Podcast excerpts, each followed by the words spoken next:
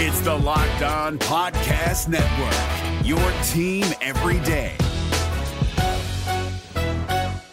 Kyle Crabbs here, host of Locked On NFL Scouting. Join Joe Marino and me every day as we provide position by position analysis of the upcoming NFL draft. Check out the Locked On NFL Scouting podcast with the Draft Dudes on YouTube or wherever you listen to your favorite podcasts. Locked On Podcast Network presents Locked On Sports Today. Geno Smith can lead the Seahawks to an upset win this week. We'll tell you how. There's a natural fit for Sean Payton's return to coaching in the NFL, but is the job already open? And where will Lamar Jackson play quarterback if not Baltimore? I'm Peter Bukowski, starting your day with the can't miss stories and biggest debates in sports. You're locked on sports today. Searching all major sports. Found. Let's start with the biggest story. The Seattle Seahawks. They sneak into the NFC playoffs thanks to the Detroit Lions on Sunday night. Now they face a familiar foe, the San Francisco 49ers. How can they pull the upset? Well, maybe they maybe they can't, but maybe they can. Corbin Smith from Locked On Seahawks joins me now. And, and, Corbin, you were there to see the Seahawks sneak out a win of their own against the LA Rams to keep their playoff hopes alive. And we talked earlier this week, and the guys on Peacock and Williamson talked about it that if there is a place where the Seahawks have an advantage, it is at quarterback. So, what does Geno Smith need to do beyond outplay Brock Purdy to win this game, to spring the upset? Well, first off, he's going to have to do a better job with his decision making. He has regressed in the last four or five games on that front. And I'm not going to put all of that on Geno Smith because pass protection has regressed in the second half of the season. Although the last couple games, it has looked much better, winning the last two games of the season, getting into the playoffs with a nine and eight record. So he's going to have to take care of the football, be smarter with the decision making, and use the tight ends. This isn't just on Geno Smith. This is on Shane Waldron, the offensive coordinator they only got four catches for 11 yards in the first matchup against the 49ers from their tight ends. That is a position group that they should be using frequently, especially getting the football out quickly from the pocket, mitigate that pass rush for Nick Bosa and company. You do that by getting those tight ends involved, and that can open up some of those deeper passes to DK Metcalf and Tyler Lockett. Right now, our friends at Bet Online have this 49ers giving nine and a half points to the Seattle Seahawks. Brock Purdy is an unknown in the postseason, and, and Geno Smith is to a degree, although he is a veteran player. But Pete Carroll has been through it. He has he has seen what playoff football can be like. So, how do you handicap that matchup? Because guys like Tariq Woolen, they're just waiting for you to throw it in their area, and they are going to go make a play. I mean, Woolen has a legit case to be an All Pro this season. What can they do defensively to slow down what has been the most explosive offense not involved with Patrick Mahomes over the last six eight weeks? First and foremost, they've got to be able to slow down the run, which has been a major problem for the Seahawks defense yeah. all season long. But ironically, two of their better performances, in my opinion, have been against the 49ers, even though they've racked up 34 more carries in both those games. They've held up well against the run. They had the 49ers under four yards per carry until a 54 yard run by Jordan Mason in the final minute in week 15. And so they have actually actually done fairly well in that regard. They've got to continue that in this game. You cannot let the 49ers dominate on the ground, open up the play action passing game. And they had opportunities against Brock Purdy where they were able to force him into some bad throws in that game in week 15. Quandre Diggs, a rare dropped interception mm-hmm. that really was a game changing play for the Seahawks in the first half. If they get opportunities like that, they have to capitalize in this game. You got to create turnovers. They haven't done that in the two games against the 49ers. If they want to have any chance, they've got to find a way to get a couple quick turnovers in this game and slow down the running game for the 49ers. If Seattle can spring the upset, what will you and I be talking about Sunday night as to the reason why?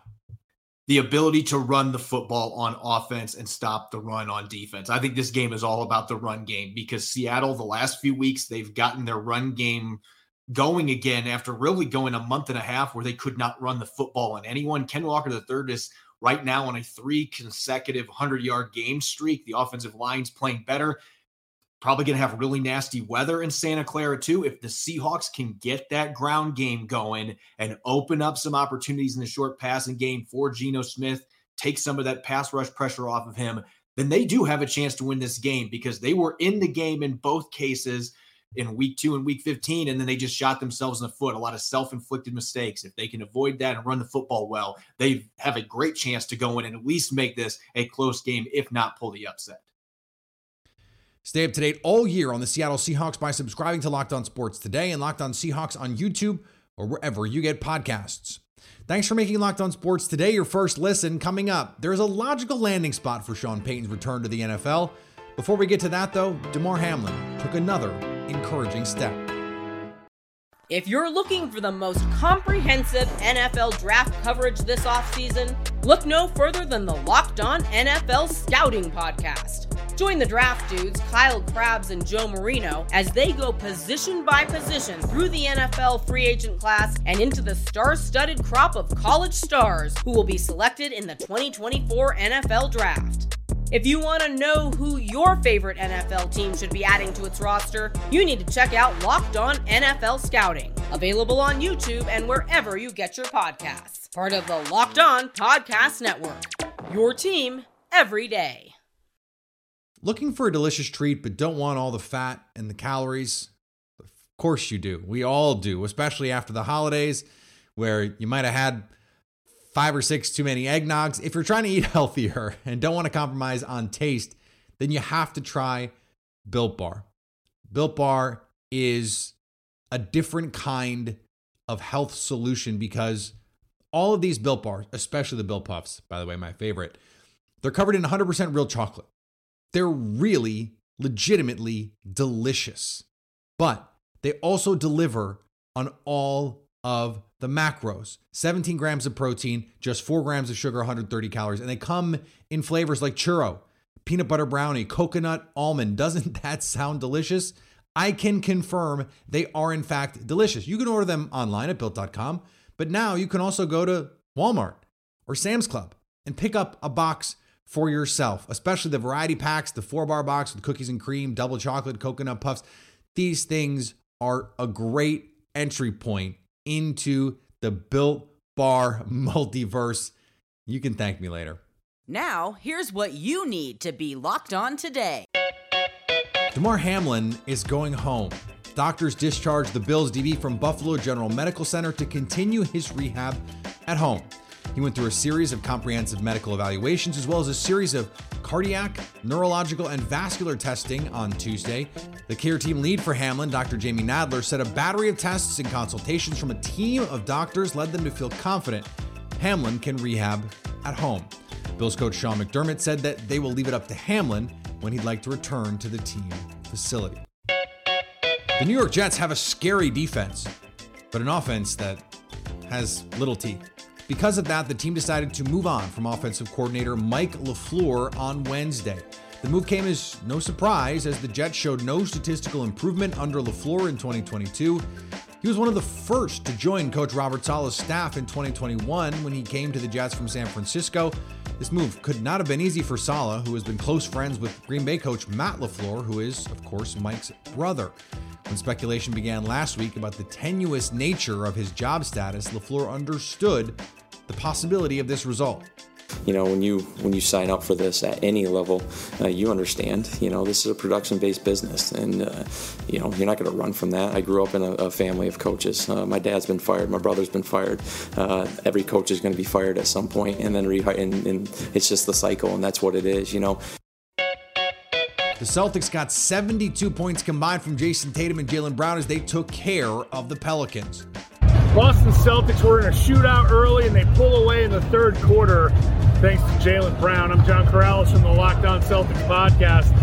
Celtics getting the win, pulling away, ultimately a 125 114 win here at the TD Garden to close out a perfect two game homestand, really quick for the Celtics. Jaylen Brown, I believe, played about as perfectly as you can expect Jaylen Brown to play. 41 points in this game. He had a double double, 18 and 10 in the first half. Then in the third quarter, he doubled it 18 points in the third. Why was it a perfect game? Because he did it by attacking the basket. He took six three pointers, but they didn't come early, they didn't come in a bunch, he didn't force them, and he hit three of them. So nice shooting night for him, but it was mostly at the basket, mostly at the rim, And you can see that in his nine free throw attempts, eight of nine from the line. One of those was a technical foul, so eight free throws on his drives. A great, great game for Jaylen, who I think had been searching for his offense a bit lately. So to see him go out there, stay patient, play under control, get to the rim when none of these Pelicans defenders could stay in front of him, it was an absolutely perfect performance from a guy, a star, that kind of needed one of these to get back on track. Now the Celtics head on the road back to back against the Brooklyn Nets. I'll be talking about it on the Locked On Celtics podcast.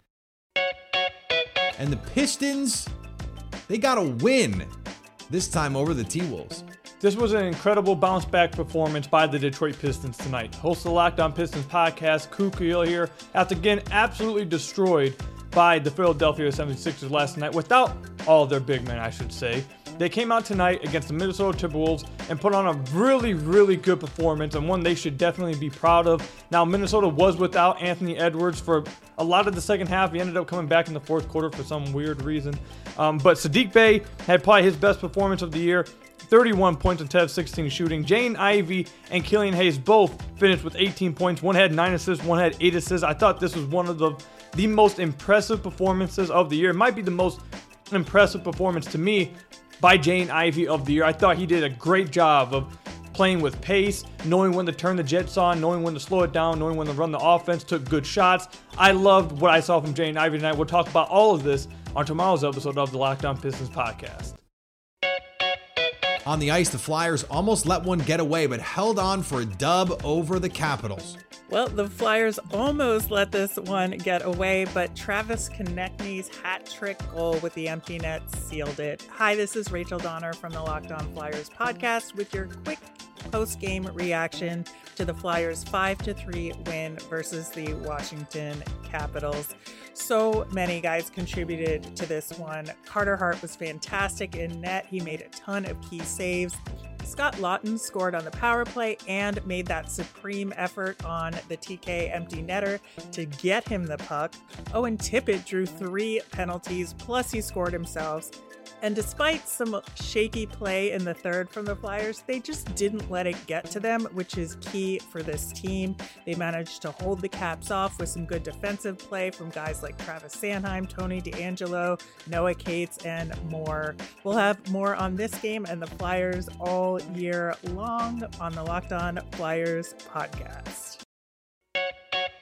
Is another story you need to know. It didn't take Sean Payton long to get back in the coaching mix. He is now the hot name in the 2023 coaching carousel. So I thought we would talk to the guy who knows Sean Payton better than anyone else on our network, the host of Locked On Saints, Ross Jackson. And, and Ross, let's start with what actually would make sense for Sean Payton. He's talked about Matt the the quarterback position being important to him. Ownership is always an important partner to the head coach, especially when you have the sort of leverage Sean Payton does. So as you look around the landscape of these available jobs, just from a pure fit standpoint, what makes the most sense from Payton's perspective? Yeah, in terms of the jobs that are open right now, I would highlight the Arizona Cardinals depending upon how Sean Payton feels about Kyler Murray.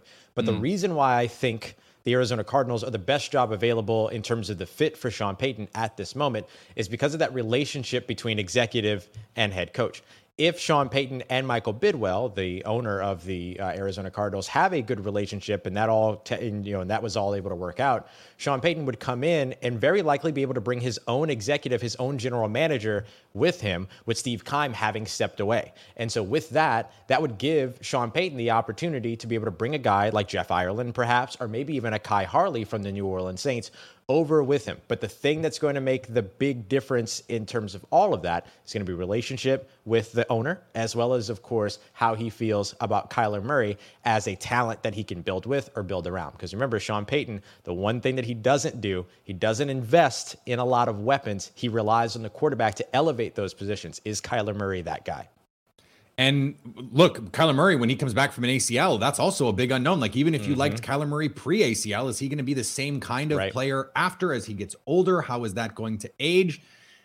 I don't think there is a slam dunk situation for Sean Payton on the on the market right now, especially given this lack of quarterbacks and Brandon Staley saving his job quietly.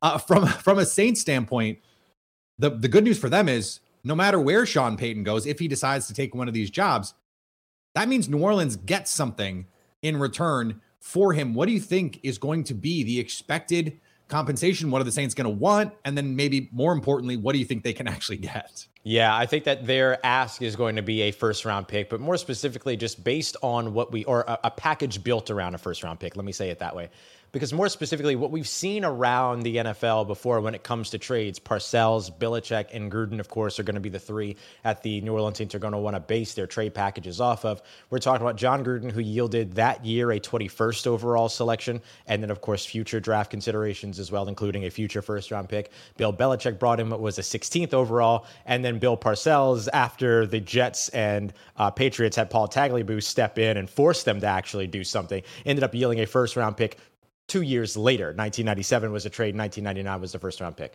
So I think that for the Saints, when we look at the Arizona Cardinals, for instance, a top five selection, a top three selection out of the question. It would have to be either a package built around that high second round selection and a future first, or for some of these other teams that may have openings or currently do, like the Denver Broncos, who have a late first round selection, something mid to late rounds would make a lot more sense to build a package around if you're the New Orleans Saints, or really if you're the team that's having to send something to New Orleans. But I think the ask will at least start at first round pick, but not all first round picks are created equal.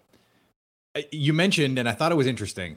You said of the jobs available, the the interesting rumor and now not it was just a rumor and then all of a sudden it was a report because we got real information that mm-hmm. there was this back channel with Sean Payton and the ownership in Miami. Right. Um, and so that job not technically open. What are the chances that Sean Payton winds up somewhere that we're not thinking of right now because they don't have a head coaching vacancy, but Sean Payton goes to an owner and says, "Look, I'm bringing Tom Brady with me." That's also the the, the hot rumor is I've got this team. I'm bringing Vic Fangio with me. I know you have a coach. Maybe you should not have a coach. What are the chances we see a Sean Payton, Jason Kidd power play here? Yeah. So the thing that would end up being really interesting here is if the Miami Dolphins, the Los Angeles Chargers, it, or the Los Angeles Chargers, or actually the Dallas Cowboys end up getting bounced out of the first round of the playoffs. Stay up to date on the Sean Payton saga by subscribing to Locked On Sports today and Locked On NFL on YouTube or wherever you get podcasts, and of course, wherever he lands there is a local team podcast for you to check out. Coming up, if not Baltimore for Lamar Jackson, then where? If you're looking for the most comprehensive NFL draft coverage this offseason, look no further than the Locked On NFL Scouting Podcast. Join the draft dudes, Kyle Crabbs and Joe Marino, as they go position by position through the NFL free agent class and into the star studded crop of college stars who will be selected in the 2024 NFL Draft. If you want to know who your favorite NFL team should be adding to its roster, you need to check out Locked On NFL Scouting, available on YouTube and wherever you get your podcasts. Part of the Locked On Podcast Network. Your team every day. The Lamar Jackson saga has reached a fever pitch. Many think he's done in Baltimore. If that's the case, then where does he end up? Tyler Rowland on Locked On NFL has some thoughts. Well, number one, obviously, this is coming up because Baltimore just gave the biggest deal to a linebacker in the entire NFL. And it makes people raise their eyebrows of, hey, if you're giving out that kind of to Roquan Smith, where are you going to get the money to give to Lamar Jackson? Now, as you said, Baltimore is obviously sitting pretty with the franchise tag, but I think they could even franchise tag Lamar and use that to facilitate a trade to where he mm. would go and get a long term extension. We've seen that happen before. So for me, number one out of the gate, I have been asking for an exciting quarterback to go to this team for years. At first, now, I had my eye. What? Wait, wait, wait, go ahead. No, no. Are you going to say it? At first, you had your eye on who? Kyler Murray. I yeah. thought Kyler Murray would have been the choice and would have been a good fit. But now things have presented themselves. And I think Lamar Jackson is actually the better fit for the Miami Dolphins. Look, there are two parts to this. Number one is exciting, number two is sad. Number one, the exciting part Lamar Jackson, Tyreek Hill, Jaylen Waddle, Mike McDaniel with his young, hip swagger. I think that would be an awesome fit. Lamar Jackson on South Beach, baby, burning it up. We like it hot. oh man, Lamar would just be a perfect fit with not only the team, but the culture. It, it would be great entertainment. And obviously, as we talk all the time, that's what we're in here for. We want to be entertained at the end of the day. The sad part is Tua was ruled out for the game against Buffalo in the playoffs. And I think that there's, I'm not saying it's going to happen, but there's a realistic scenario here where Tua never plays again. Those head injuries and what we saw from him this year, he might have had three concussions. But at the end of the day, I don't think that it's crazy to say that maybe Tua steps away from the game. Um, at, maybe not forever, but at least for a while to ensure that his health is right. And if that's the case, I think Miami over the last few years, they got knocked the first round pick for tampering with Tom Brady. Miami will be aggressive. That's what we know. And I think going out and paying a buttload of picks that they have in the future to get Lamar Jackson and then giving him a big deal, I think that's definitely a possibility. I think it would be very entertaining as well.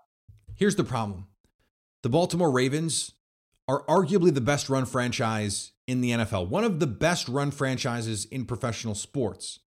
You're talking about a league MVP, an elite level player at the most important position on the field, a team that is driven by analytics, that understands the value of a player as good as Lamar Jackson. I don't see him leaving Baltimore. So all of this ultimately is going to be moot. That being said, Miami, with Tyreek Hill and Jaylen Waddle and Mike McDaniel. Are you serious? That would that would be unbelievable, and I would love to see it. And finally, love isn't just a tennis term for Naomi Osaka right now. It's about family. The four time major tournament champion and former number one overall in the world announced she is pregnant on Wednesday and will take a year off. Osaka tweeted that she will be out for the entire 2023 tennis season, saying, I realize that life is so short and I don't take any moments for granted. Every day is a new blessing and adventure. She closed out by saying she will be at the Australian Open in 2024. Even athletes, well, most of them, understand life's priorities. Thanks for making Locked On Sports today your first listen. Now go find your favorite team's Locked On podcast and make them your second listen. Coming up tomorrow, we get you ready for Super Wild Card Weekend. So at least until tomorrow, stay locked on sports today.